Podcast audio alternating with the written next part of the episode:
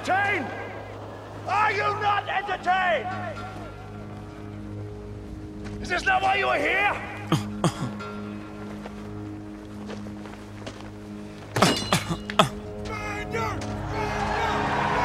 Turn the music up, turn me down. Guru. Let's go get him again. This time is for the money, my nigga. Brooklyn, stand up. Never been a nigga this good for this long, this hood. for this pop, this hot, for this Ooh-wee. strong, with so many different Look what the second One for this round pick make a bitch do. one will get bit up, these fucks. Two Haha, yeah, he back in the building, they CBD. they don't paint pictures, they just- I would ask you how you doing, but I know how you doing. It's been cold. A brick, actually, the Hawk out. Ain't going home, ain't going away. Had a blizzard. Ice storm trying to come through, fuck us all up. So, like, I outside of that, how how are you though? Are you good? Can you move? Can you jump? I mean, I'm good. I'm I'm close to jumping. We're close, but you know, day by day. You know, we're just gonna take it one day at a time. You know, we're gonna work hard, um, and you know, try to maximize the days. That's you know, that's our plan. And that what they be saying, and then that what they be saying in the in the press conferences. I got my look. I got my press conferences ready, though. I'm I'm ready. Look, give me the mic. Uh, sir, how do you feel about tonight's game? Well, uh, you know, we fought hard, we played good, and you know, for improvement, but oh, we're we're a good group of guys, and you know, that's just testament to to what, what we put in on the off the court and off the field, and you know, just gonna push forward. Or it could be like Ant Edwards, like, hold on, y'all, don't ask me no questions. I gotta grab this real fast. I fuck with that. That was tough. That was funny as hell. He he uh he on that uh that Chad Ocho Cinco diet. He on that Ocho versus science shit. He remind me of a baby. McDonald's all the time. Mm-hmm. I mean, hey, it- I guess it worked for Chad. I guess it worked for Chad, but you know the way Edwards is what about to be in uh, upper echelon of the league at some point in time He's for an organization for getting an there. organization that ain't really that good. So I'm surprised you're not a big like rooting for the Wolves type of guy because you've been a big yo, the Clippers always been cool, yo. Like, you know I mean, the Clippers is this, the Lob City that, and Doc Rivers is, and Chris Paul's, and Blake Griffins, and Molly Crawfords, and all this shit. So now, like, them niggas is in the news again, made a deal, and like, you not jumping for joy like you usually do for your favorite city, like your your most high expected city to go win a chip. Like, these is your niggas. I don't even claim the Clippers. I was just taking a stance on an argument, and now you're placing them under my fandom? Huh? Reggie? Absolutely Reggie. Absolutely. For What the hell? Absolutely. Those Stop, yo. You know, you know where my, you know where I align. Now, this does mean good things for me and my guys. I'm not gonna hold you because all y'all, no, this all, all y'all told me beginning of the season. All these guys, Dame, yeah, I'm staying in Portland, man. That's that's where I'm at. Trying to be all noble and shit, just like his bum ass, just just like his bum ass cousin Bradley Beal in Washington. I'm ten toes down in the DMV with mumbo sauce. Now he now he tired of the mumbo sauce and thinking about leaving. Get him. And the beard, your guy, My yeah, me and Kyrie, KD, we in it. It's the next dynasty. That's what y'all was saying. And now it's whoa, wait a minute, wait a minute, wait a minute. I think I might want to get out this place. So now it's my guy Morey doing what he do, carrying the bag. Y'all all called him crazy. Y'all said he was tripping. Y'all say he need to do this, he need to do that. And look at him. He in the best possible position that he could be in. Three uberly talented players at his discretion, three teams that are probably very willing to make a trade at some point in time. It may not be at the All Star break. It may not be at the trade deadline. Trade deadline, but it's going to be at some point because not near one of them players is staying on a team. Well, I could agree with that mostly until you got to Harden because, like, if Harden was on, let's say, the Clippers and not the Rockets when he was trying to get out of there, there's probably a good chance that Daryl Morey gets James Harden in Philly and we never even see the beard in Brooklyn. But that whole problem with Morey leaving the Rockets, some weird shit, and then ended up in Philly. It's no way that that team is making a deal with the devil, and he damn sure is a devil because he's doing what he needs to do. But them other two guys, I used to be like, man, free Brad Beal. Dame and CJ cool, but one of them might have to get up out of there. Dame heavy cut from the Iverson bull. I'm I'm staying where I'm at. This is my guys, my city. I don't want to chase chips. All right, cool, bro. I hate to say it, but we probably gonna remember you for the, the wave buy shot. Like that shit gonna be in the TNT playoff package, ABC playoff package, John. Like that's what we're gonna remember you for because you have the chance to go and shift the league up.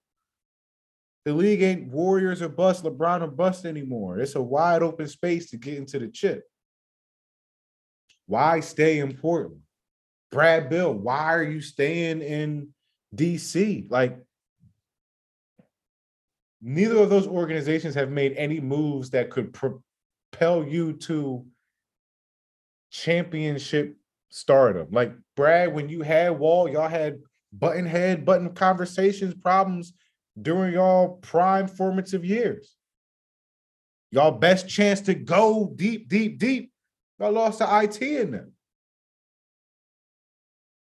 Now, granted, it's a unique situation. Emotions was running high, loss of family members. It's kind of hard to beat a guy in that space when he got some shit to get off his chest. But again, it shouldn't take you X amount of years to realize, damn, I could have had something with me and Wall. Now want to just stay down here, get my bread and all that shit in, in Washington. No, no, no, no, no, no, no, no. You don't get to change your mind and say that, yo, I'm kind of open to moving and grooving somewhere else because I'm seeing them be doing B things. No. Sit in fucking DC until the season's over. I don't want to hear that shit. I mean, yeah, I think. Unless I'm Daryl Morey. I mean, but Washington's definitely telling them that. Washington's like, look, bro, you committed to us this season. We, you had your chance, you had your opportunity, and you said you wanted to be here. So you gonna be here for this season at least. I'm sorry. Here, we went. We got, we got Trez, we got Kuzma, we got Dinwiddie. He got his first triple double in the night when most niggas bet his under on everything because what the fuck is going on out here? But that's besides the point. They got a nice little roster. They started off the season good, and then all of a sudden, eh, you come back down to the mean. Come back down to the yeah, kind of yeah. I mean, so now he's looking around like, damn, maybe I do need to get out of there. And now the Blazers are making deals with the Clippers. And at first, I'm like, oh, the Blazers wanted a deal based off of what you had told me. No, I'm guessing Wi-Fi fucked up because there was a little confusion on what we was talking about. But now I'm looking to seeing what's going on in the draft picks. To me, like you did, like you said, you brought up. I don't know if you did, but I hate for, black people.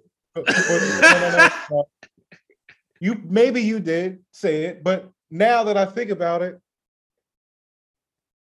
is is this the beginning of the the sell off in Portland? Like you think you said it is?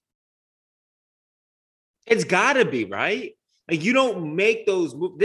Nolan Powell won. They traded for Nolan Powell from Toronto. Norman. Sorry, Norman Powell. Norman Powell. They traded for Norman Powell from Toronto.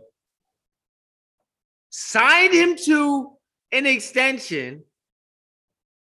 And now what? A year? No, two years later, you move him and Robert Covington who are like, okay, Robert Covington, a glue guy, supposed to be a glue guy, didn't do what he was supposed to be there for, which we understand. The Sixers could have told y'all that.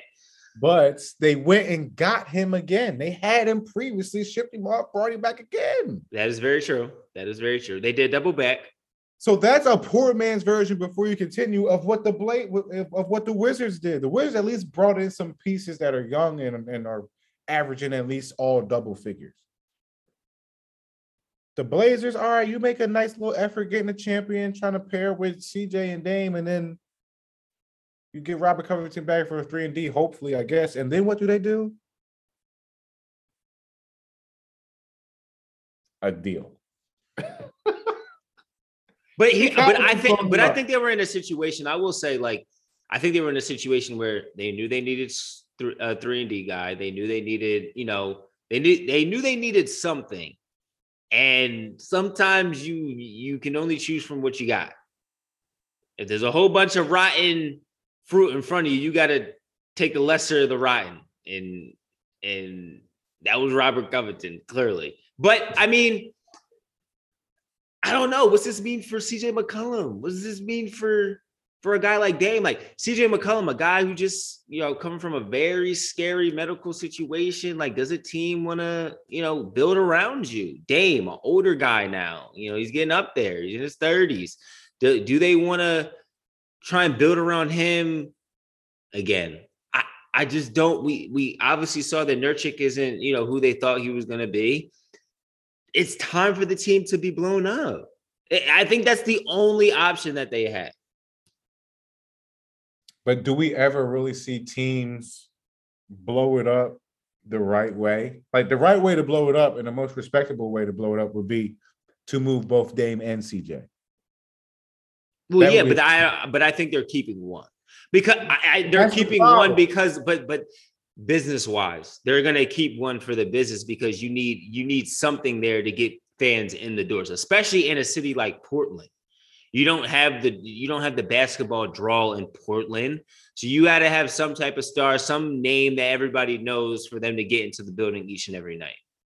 And as much as Port, as much as I disagree because Portland is low key like a good basketball city, but that's only in terms of like talent put out, Yeah, yeah, yeah, yeah. as opposed to it being a fan attraction. Now they do have a pretty supportive fan base, but they've always had they've always kind of had players like they had Clyde, Uh-huh. they had a bridge, they had a few bridge years of Scotty, they had Lamarcus, they had B Roy. You got Dame, you got CJ. So like they've always had players, and now if they do start selling off pieces, it's going to have to be CJ McCollum first, which is fucked up because you would think you would be able to get more for Dame or CJ when it comes down to it, but that's the that's the beauty and the problem of the NBA trade deadline because now teams like Philly have leverage that can only get greater after the deadline passes on February 10th. Because the Blazers are for sure about to have to try to do something because you're trading away guys that you just brought in. That was a push for Dame to be like, look, we're doing this for you just to move them off two years later. Who can you go get for CJ McCollum that would be a, a substantial and legit package? Like, are you going to go get Sabonis from Portland? I mean, from from Indy? No, because then you now have a better version and more mobile version of Nurkic. And it's like, are you going to include Nurkic in the deal? Well, like, what what are you going to trade Nurkic for Miles Turner? Like, and and do what? Like now you just have now you're shopping for parts, you're jacking for beats, and you're not going to make the right tracks even with the right shit in front of you. Like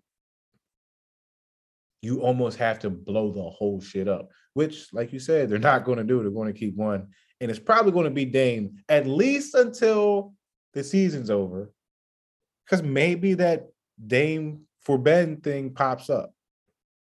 And But I think it was new. well, I think also they can't trade Dame because he's technically hurt right now. So uh that's another reason why Dame will probably stay on the roster a little bit longer. Um well obviously will stay on the roster longer than CJ McCollum. What's out there for CJ though? It's just I, I don't know if teams are enticed enough to, especially to give a decent amount up for CJ McCollum. He, has been wildly inconsistent. He's been great at times, and he's been subpar at times. And you know, the games that matter, he hasn't shown up enough. And is that because Dame's had the ball in his hands a lot more? Is it because he hasn't had enough opportunities? Is because the offense isn't wasn't uh, predicated around him? Who knows? But his the way he's viewed right now, just like Ben Simmons, they're both in the situation of you know you played how you've played. People view it view you as such and view you in a certain light, and that's kind of what it is. It is what it is. So I mean, I think it's going to be real interesting on you know how that dynamic is going to work and how what's going to happen with CJ McCollum. But what what do you see from the Clippers? Because this is also a weird move by the Clippers uh, Kawhi hasn't played all season. Paul George is hurt right now. Uh, I mean, you know, Luke Kennard and, and Reggie Jackson have been hooping a little bit. What what does this mean for them? If I was the Blazers, I would have tried to go get CJ McCollum because I completely disagree and think that he's been playing outside of his mental condition, med, medical condition, pretty fucking good, especially in the playoffs. Now, granted, they've had weird success in Portland, but for the Blade, I mean, for the Clippers, it's almost like to me, it's like they're not waving a flag of any color, but it's not the white flag. It's more like the the caution. The yellow flag. Yeah, it's the caution flag. Like I see this deal and I think, oh, that's pretty solid deal for the Clippers. They got this, this, and this. Now they got Reggie Jackson's. They got Morris Twin playing great. They have Luke Kennard finally coming into his own as that shooter that people thought he could be, a little bit of a scorer, like a little great value Dragic type shit. But then I'm like, hold on, man. Paul George might not come back and play this year. Because he came out last year and took Trey Mann in them pretty deep in the playoffs. Really good, really good year for him last year. Yeah, him and Terance Mann. Yeah, so like Paul George, we would I would assume with those two pieces that they just got and the pieces that they have in place, yeah, I think he probably could make some noise in the playoffs with the, with that team. But I don't think he's coming back because of what they got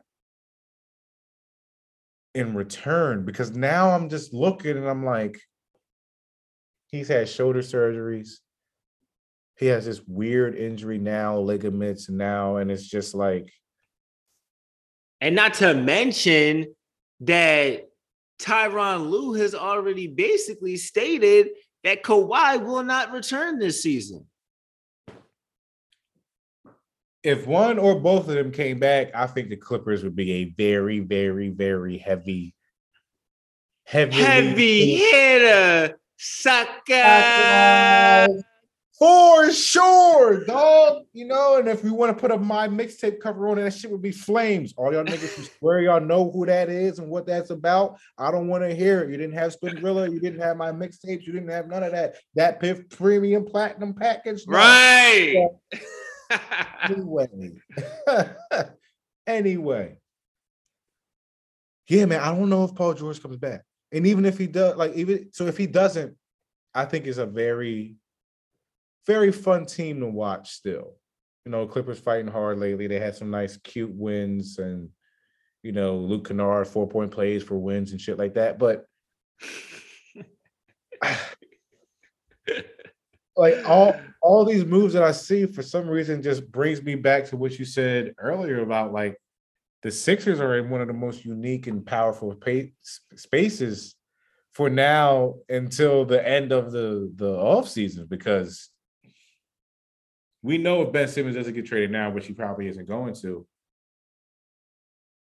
The talks at the end of the season are going to be nuts. That July 4 area where all that news drops out, you know, while people doing their fun burgers and burgers and, and dogs and shit. Yeah.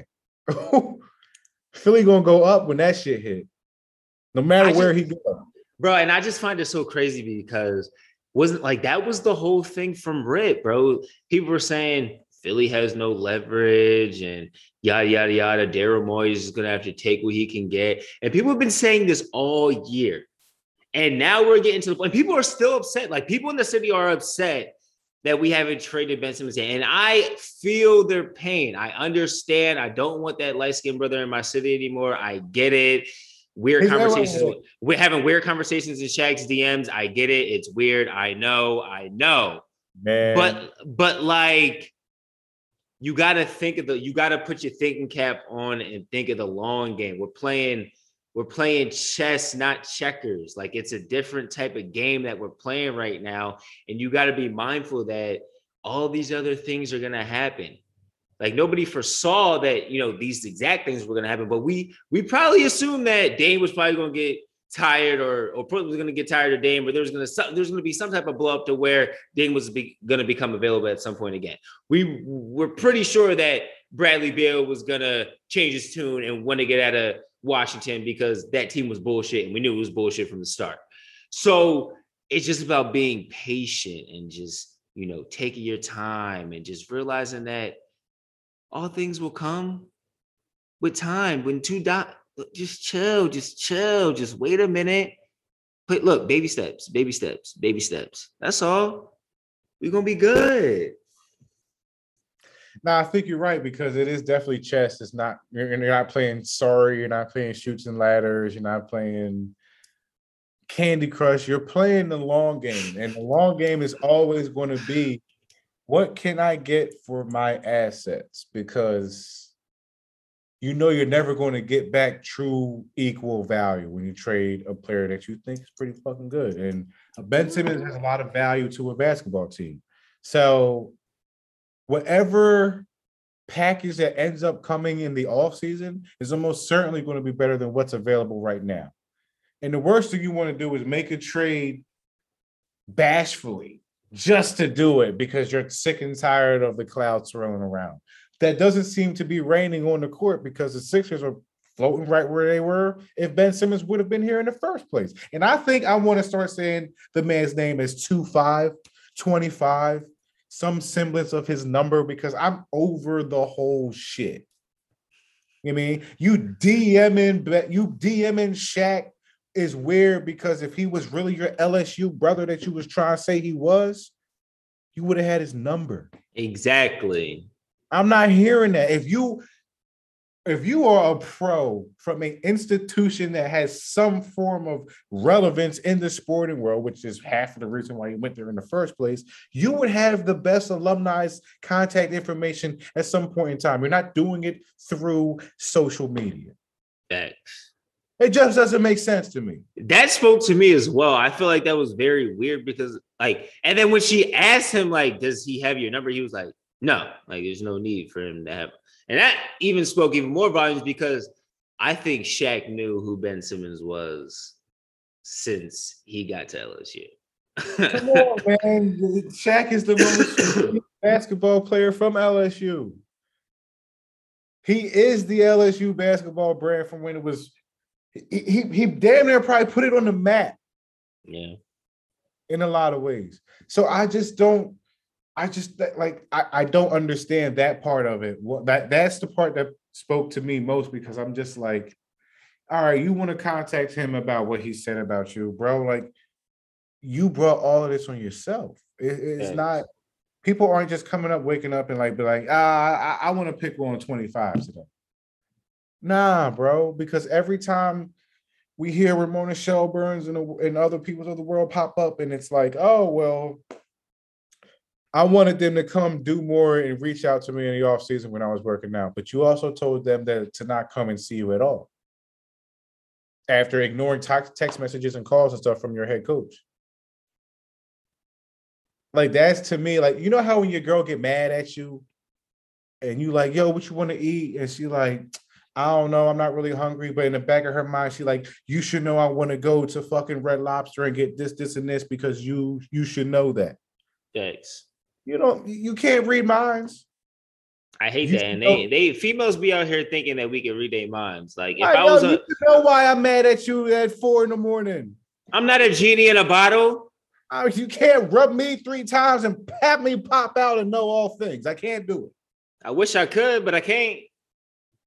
And what the f- and it's like, like you at least with that person every day. So maybe they have a little bit of warrant to, you know, expect you to kind of know certain things based off of tendencies. But Ben Simmons, you're not around Doc Rivers enough like that because you seem to be the guy who doesn't really want to be around when the offseason pops around. You want to go to LA and be around the Jenners and be a little weirdo.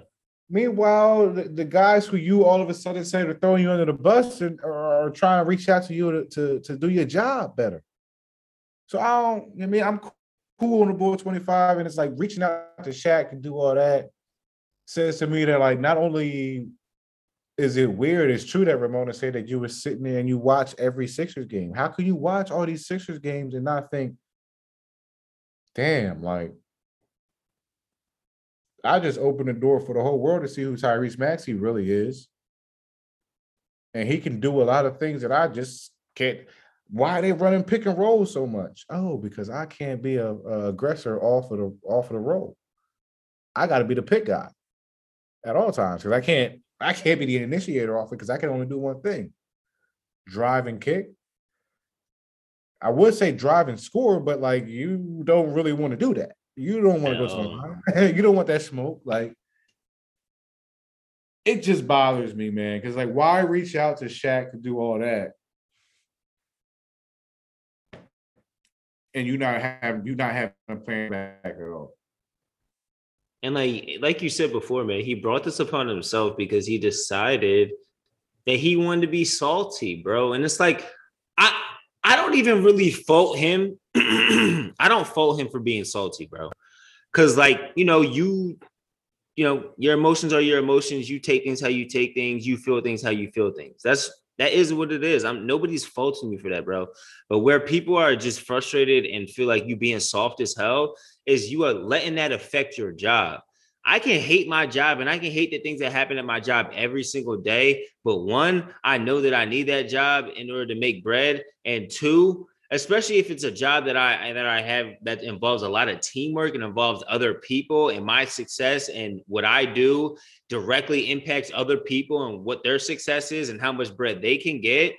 I feel if, especially if I fuck with them or if I feel any type of connection with them or if I like them at all, I feel some type of responsibility to help them in this task that we do.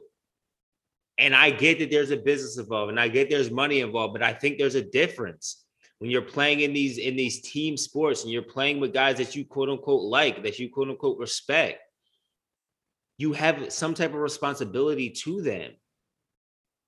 And I just feel like he doesn't see that. And maybe it's because he's not American, and maybe because he's from Australia and he likes playing with kangaroos. I don't know. But bro, like you this is not kangaroo jack, bro. Like we in America and you play on the Sixers, and this is a good team. Like you got a you got an MVP candidate, an MVP favorite right now, and you're making the conscious decision to not play with him. That's all on you, bro. That's not on anybody else. It's not on Doc Rivers. It's not on Embiid. That's not on the organization. You're making the decision to sit out and not play because you're still hurt and you can't come to grips with that.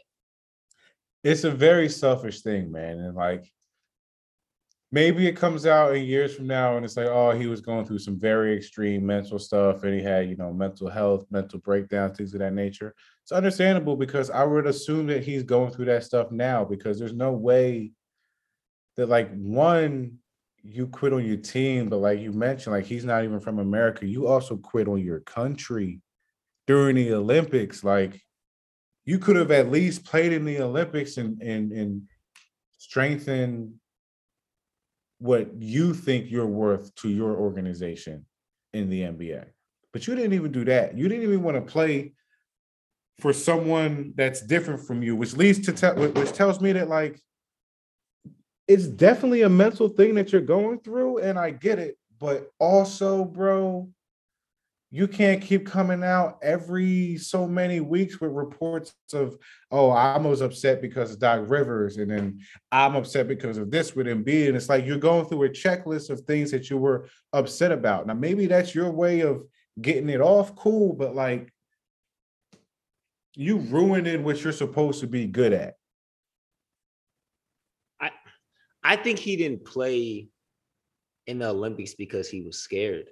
I, I truly believe he was scared. And I think that's a conversation that him and Rich Paul and and and and those no real shit. I think that's a conversation that those guys at Clutch Sports had and said, look, like if you don't feel it, they, they realized he wasn't confident and they realized, look, there's no need in hurting your stock even more, especially after that performance that he had in the playoffs. You might as well just sit, chill, get on ice, get healthy, work out, and and we'll try and get this trade done. That's the conversation I think that was heck. I, I truly believe that he he wasn't right, bro, because you could tell in that Hawk series he was he was terrified of the line, bro. He didn't he wanted no parts. He didn't want any situation where he could even have a chance of having to step to that line. And so, you know, I, I just think that's that's his whole reasoning behind not playing now and why he didn't play in the Olympics. It's just a crazy situation, man, because like this is gonna go down to history, bro. This is this is I, I don't think we've ever seen this before. From a from an all-star player like this, maybe not even from a player in general. For him to just willingly give up all this money to not play this is this is astronaut. This is this is history in the making. It's crazy. no, no, no, no. Like just think about this. The Sixers are making history with two players for two totally different reasons. One is a big man that's playing like a fucking guard, that's an MVP favorite. And then another is a player who's refusing to play because he got his feelings hurt and he's scared to play. What the fuck, yo? What? Come ESPN, on, man. ESPN 30 30%. What the fuck, yo? two talents in the same city. That's what the fuck is going on. But that's not even going to be the craziest 30 for 30. The one that's really going to fuck up shit is the one from Brooklyn. That's what it's going to be. yeah. Because Yeah. the shit that Brian Flores from Brooklyn is doing to the team from New York in the Giants, all thanks to your guy and my guy both, Bill Belichick, for a slew of different reasons, had, to pull out the old head trick and say, oh shit, congrats, Brian. You got the Giants gig. Oops. Wrong, Brian. So now this nigga Brian Flores said, hey fam, I got a suitcase. I got I got a suit out here. What? We normally keep bro, we normally keep it to hoops on this John, and you know we try to give y'all random hoop shit, but like this, this right here, this shit right here. This shit right this shit right here, nigga. This shit called death. Even if I smoke it, I can't hear. No, nigga, you gonna die. but seriously though, like this is the type of shit that that motherfuckers die over though, bro. Like this is like like like their careers die over shit like this. Literally, yo. And I don't know if this is going to happen to Brian Flores. We're in a unique time where some people might look at this and be like, hey,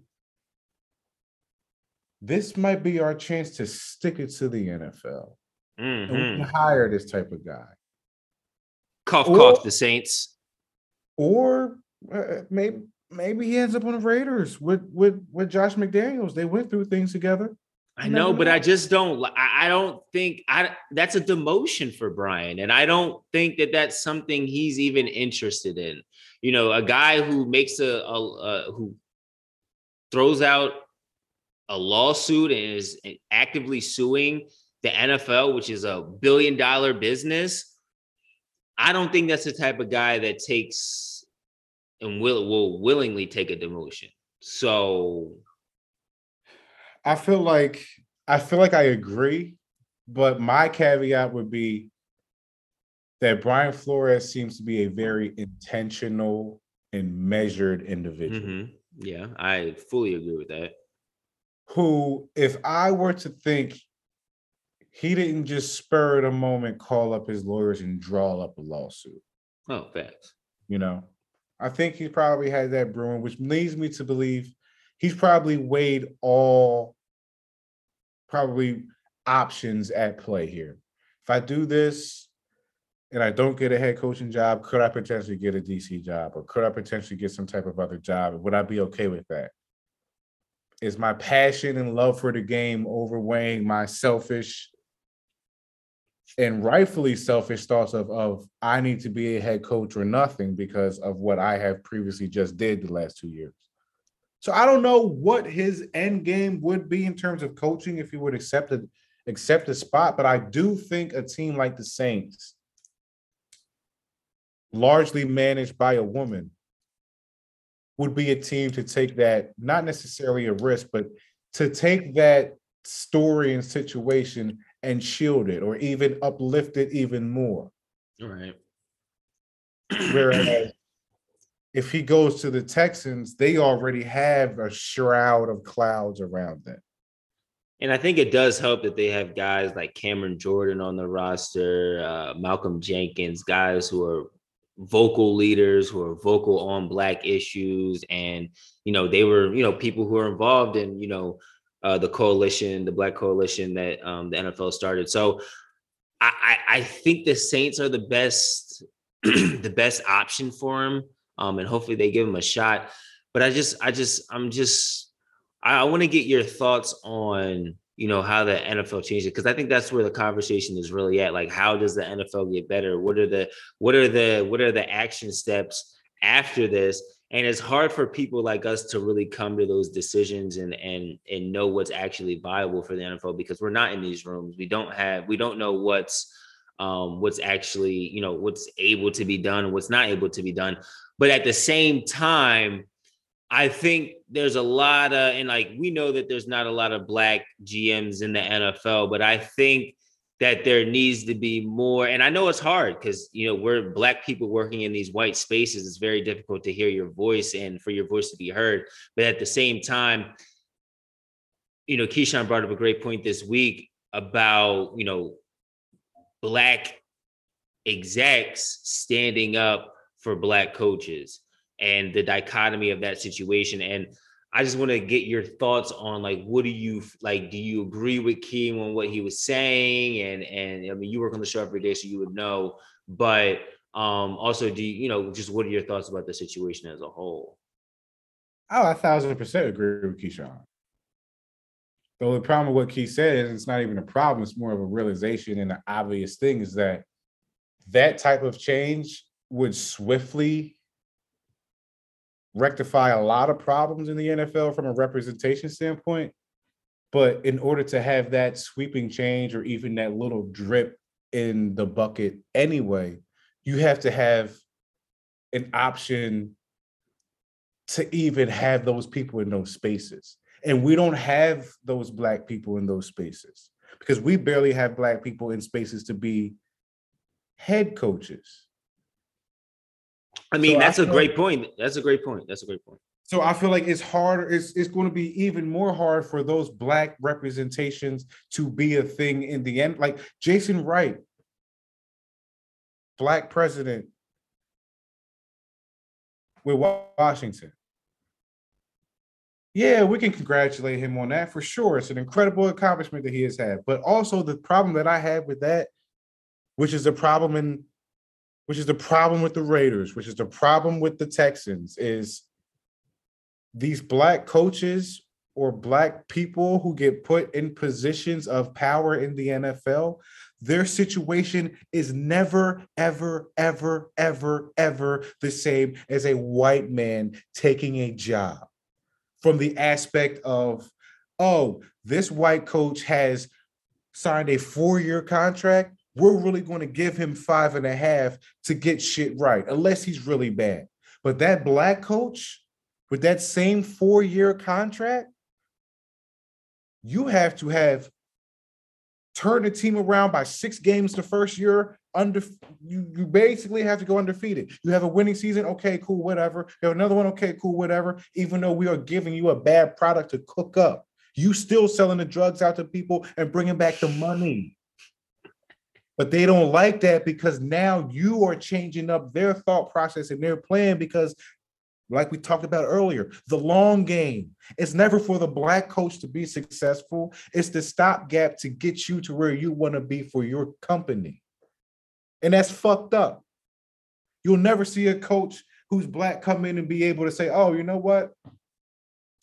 I'm in a good situation. Only one, only one has gotten there. It's Mike Tomlin. And that's the only one. And uh, Matt, just think about what he has had, what he has done. The single most important thing that he's done in the NFL in his career. It's not winning a bunch of Super Bowls. It's not looking cool and the black and yellow. It's not none of that. It's him never having a losing season and being a consistency and a beacon of consistency in terms of the product on the field. Mm. The no nonsense, tolerable things that he's been doing. Handling people who we've seen go off the rails on other teams. So these black people in these black spaces, they are entering into unwinnable situations. Rich Bisaccia is taking over for a coach who was racist in emails, coaching a team who had a receiver sadly murder somebody going unexplained miles per hour on the road. David Culley is the coach of the Texans, whose star young top five NFL quarterback talent has 22 women alleging that he is a sexual pedophile in masseuse rooms. Jason Wright is taking a job under the biggest black eye in sports right now. And what do we do? We find the small celebratory moments in all these narratives of this black man has a chance. And that's the problem. He doesn't have a chance. A chance would be you get to take this and build it up. We can build it up with you. Brian Flores built the Dolphins up from some bullshit and he gets canned. Huh? How is Jason Wright going to rectify what's going on in Washington from a cultural standpoint within the organization if Daniel Snyder has the NFL in his hand? They can't release what they're about to find in his findings because if they did, they would have done it already. He has something in the NFL we've never seen before. But we have to find the sliver of happiness in these black coaching stories and black people in positions because that's the only way that we get them in the first place is through horrific things that have, have happened. We crown James Jones for being an incredible executive under the fucking watch of Sarver, who is extremely ridiculous. And it should be, he should be David Stern. David Stern should take him like they did that you know who guy in Clipperland and get him the fuck out of there. But that's a weird. But that, but to get back to Key's point, why are we treat? But no, no. But on some real shit though, like that situation that happened in Clipperland, Chris Paul was on that team. Why? I, I, I'm very like that's the shit that really confuses me about that about that whole situation with Sarver because it's like Chris Chris Paul, you was you was very vocal. You was very vocal about the situation with what happened with the Clippers and that owner and that ownership. You got him the fuck out of there. Cool, appreciate that. Boom. What is the difference now, bro? You're a you're a leader of the Players Association. I'm confused. Like you have even more pull now. So I'm really confused on why you're not the, the same energy is not like I don't know what changed. I don't, I don't know if it's a different situation. I don't know if they know personally that he that you know these maybe these allegations aren't true. I don't know, but like that's the the inconsistencies though. Like I know y'all playing well, and I know things are going well for y'all. I get it. You don't want to mess it up. You got a young team. There's a lot going on. I get it. But at the same time, it's like you gotta, you gotta, you gotta stand on your principles. You gotta stand on what you actually believe in. But you gotta remember, when that Clipper shit came out, it was hours before a playoff game.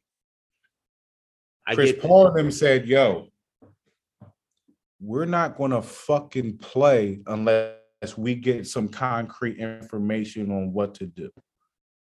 And that threat alone, which we saw years in the bubble, Yeah. when NF when when NBA players are are in lock and key, lock and step on protesting or putting their power on Front Street, we see automatic change. Now the Sun situation, I believe, popped up during like the off season ish. Yeah, it did. So It was like right before the season started to kick off. It Right. Was right So around I that time. think, and I think now, if that same situation happened when the Phoenix Suns was in the playoffs last year, Chris Paul would have absolutely done the same thing. But I think now that he has had, oddly enough, the second time being in a situation like this, and it being more so directed and coming from other NBA players who are black coaches, I think that is going going to be the reason why he didn't do what I think you want him to do. And I agree with you. Because I would have loved to have seen him. We're not fucking playing. We're not doing nothing until y'all get this guy the fuck out of here. But maybe the NBA is doing the right thing and is just gonna get all the facts because it is a lot to take in with what's it going on. is. It is. It is. And I won't the- lie. The Sterling shit, I feel like was way more. They had way more concrete evidence of this. It This was is direct, and you knew, and there was video and the Yeah, audio drum, not the video, but the the- audio. Yeah, audio. There's paper trails of him and, and renting spaces and all that. The Sarver situation is coming from people who are actively and confidently in a new space being able to speak on it. But to Key's point, if you're a black person in those spaces and in those places where you are allowed to make decisions on hiring and firing and giving people opportunities, I don't give a fuck if you put 20 people on a list and all 20 of those people are black and black men and black women, you should make it 30. Make it 30 people before you get to your first white person because it seems to be that the intentions of these owners and these people who make hiring of people and open doors to people, they never open the door for the black guys. They might crack it, they might just unlock the door, but in order to have the door be able to walk through, it has to be open. Doors are left open for white coaches because you see time and time again that horrific coaches get more opportunities to fail than black guys do at succeeding. And that's the problem. So if you have the representation at the higher level, you almost have to, as a obligatory thing of a black person, you have to go out of your way and search out the black candidates. Because they always tell me and you, it's not about the black hire or the white hire, it's about the best hire. Which isn't true because the best hire wasn't Joe Judge to go to New York. A special team coach with zero experience. No way more so than the coordinator that we see time and time again. We see tw- coordinators that we've never even heard of get hired. Coordinators who happen to have took the trash out one day for Sean McVay. Oh, he knows Sean McVay. Let's hire the guy. But Eric Bieniemy can't get a look. Anthony Lynn and them can't get a look. Come on, come on. What are we doing? It's a systemic thing, man. Everyone's not afforded the same opportunities because the best hire would be you doing the due diligence as the Giants, who have had the worst record in the league for the last five years. Your situations aren't working. Pat Shurmur's not working. Joe Judge didn't work. Maybe Brian Daboll is that guy. He's coming from a great situation in Buffalo, but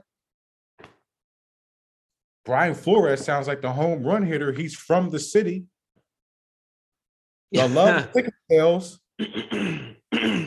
And the most successful years for the Giants were under the, the under the two most stern, non-fun people.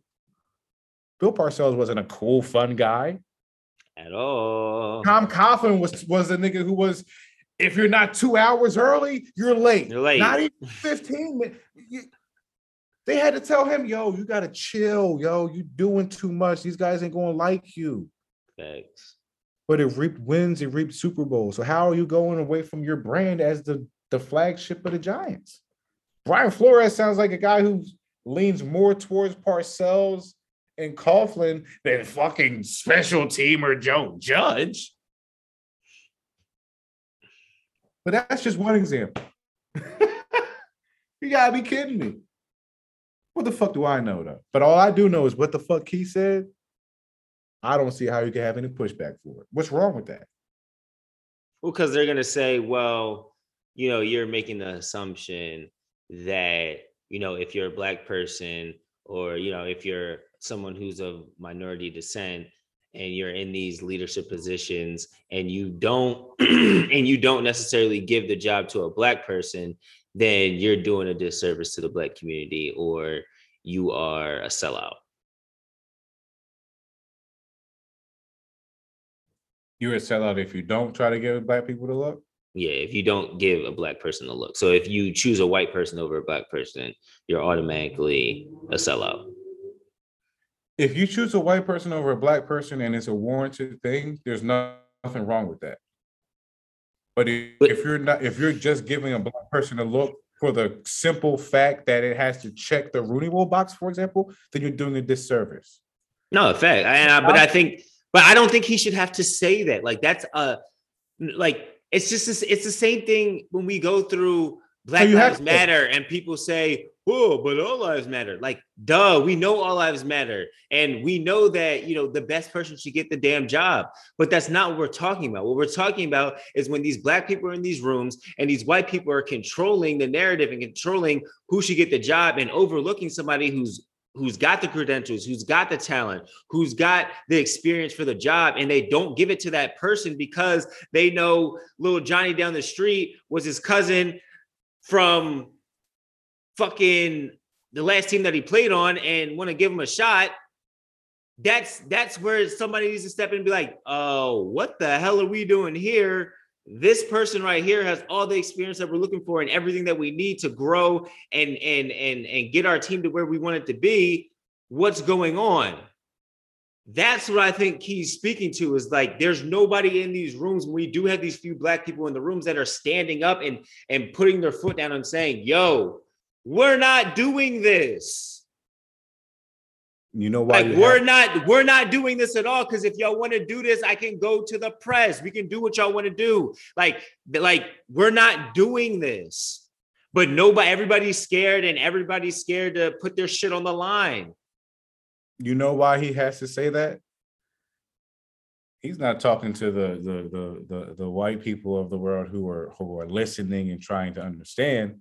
He's talking to the people who need to hear it. Because Domonique Foxworth had a very interesting tweet about this Thanks. situation. And he was saying how, you know, in order for these very rare occurrences where black people get into those high ranking positions, whether it's in the front office, in the front office of the organization, GM level, president level, head coach level, you well, not even gonna say head coach level, but it's hard to be a black head coach. So I'll probably include it as well. You have to make your white counterparts comfortable in a certain way. And I completely agree with that because you know, we say it all the time. Black people have to code switch. Some people don't even accept that as a thing, but it's a thing to make people it's a disarming tool to make the white people feel comfortable because we're painted in a certain light anyway so when key is saying that to the black person who's in that high ranking position he's almost saying you have to remember who you are because along the way in order to get to that high of a rank you probably have to let a lot of shit slide for the betterment of your your your trajectory of your career to even get to that position. But once you get to that position, you have to make it your fucking purpose to open the door for people. And you know who has done that the most right now? Just in an industry, any industry. Most relevant example, probably, most hot example, probably. You're probably gonna be, oh yeah, for sure. I didn't even know why I didn't think of it. Can you guess it? I'll give you one. uh oh, yeah, uh i mean i don't know who who are you talking about You got Lawrence, you got Molly, you got a funny, heavy set black woman, you got Crenshaw, you got all these people in Insecure. All housed by who? Issa Rae. And what does she say time and time again in all types of interviews and stuff as she's talking about it? Her success, her coming into this prominence. I brought the people that came in with me. I Mm. actively went to make sure that my sets were X amount black. I wanted to make sure that this black woman has the same budget and same salary as this black guy or this white guy. And she made it her fucking point. In the moments of her growing into the star that she is, she made it her point to bring the black people with her and to open the doors for them. That's what Key's talking about. Because you can't lose yourself on your growth to wherever you want to go.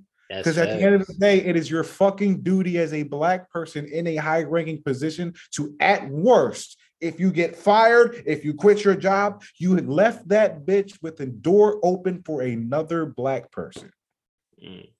That's the only reason why you should. That's the number one thing at the end of the day when you clock out as a black person in a high executive position. That which that's what you should be thinking. Damn, how can I open the door for another black person? Because the executives on the white side don't have to think like that because the pools are already geared for them to hire and interview seven out of ten white people it's a diluted system, but we don't have to get into that because that's a that's a very heavy thing. But it's a rule. It's it's almost a requirement for the black person in a high ranking position to do something to pay it forward. I think that's what Key was talking about. Has I mean, I agree, but you know, all, all black folk ain't kinfolk, so and that's the age old thing that people don't understand. It's almost as common as if I call you one day and be like, "Yo, what you doing?" Shit, I can't call it, and I don't think I can call it, man. I just don't know if I can. but you know, will Brian Flores get his job? Will they stop exploding oil tanks in fucking south of Africa? Will they stop letting white guys off of killing black women off of social media apps in fucking Bridgeport, Connecticut? Oh, well, he's a nice guy. We don't have to investigate him, even though he was the last person with her. That's the obvious first person to be investigated. Uh, I don't want to get into that. whatever. Guess it's TV day. Ooh, woo, woo. Woo woo woo. Are you not entertained? Are you not entertained? Is this not why you are here? Fuck this. What more can